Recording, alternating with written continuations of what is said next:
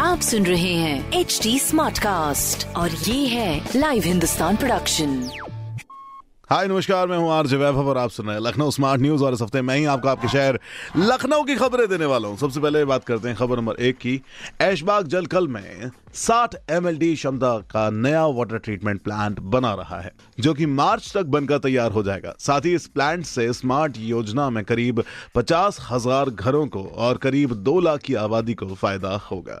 वहीं खबर नंबर दो की बात करें तो लखनऊ यूनिवर्सिटी और उसे एफिलिएटेड कॉलेजेस में 14 जनवरी को होने वाले पीजी एग्ज़ाम्स अब 27 जनवरी को होंगे। 14 जनवरी को सार्वजनिक अवकाश होने के कारण इन एग्ज़ाम्स को पोस्टपोन किया गया है। वहीं खबर नंबर तीन की बात करें तो लखनऊ आकाशवाणी पर बच्चे समझाएँगे कोविड और दुनिया का संबंध।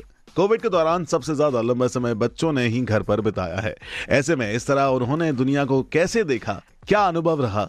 इस बारे में वो चिट चैट करते हुए नज़र आएँगे। तो ये थी कुछ खबरें जो मैंने प्राप्त की हैं प्रदेश के नंबर वन अखबार, हिंदुस्तान अखबार से। अगर आपका कोई सवाल है तो आप हमसे हमारे सोशल मीडिया हैंडल पर कनेक्ट होकर पूछ सकते हैं at the rate H T smart cast for Facebook Instagram and Twitter और ऐसे ही पॉडकास्ट सुनने के लिए आप लॉग ऑन कर सकते हैं W W W dot H T smart cast dot com पर। आप सुन रहे हैं एच डी स्मार्ट कास्ट और ये था live Hindustan production smart Smartcast.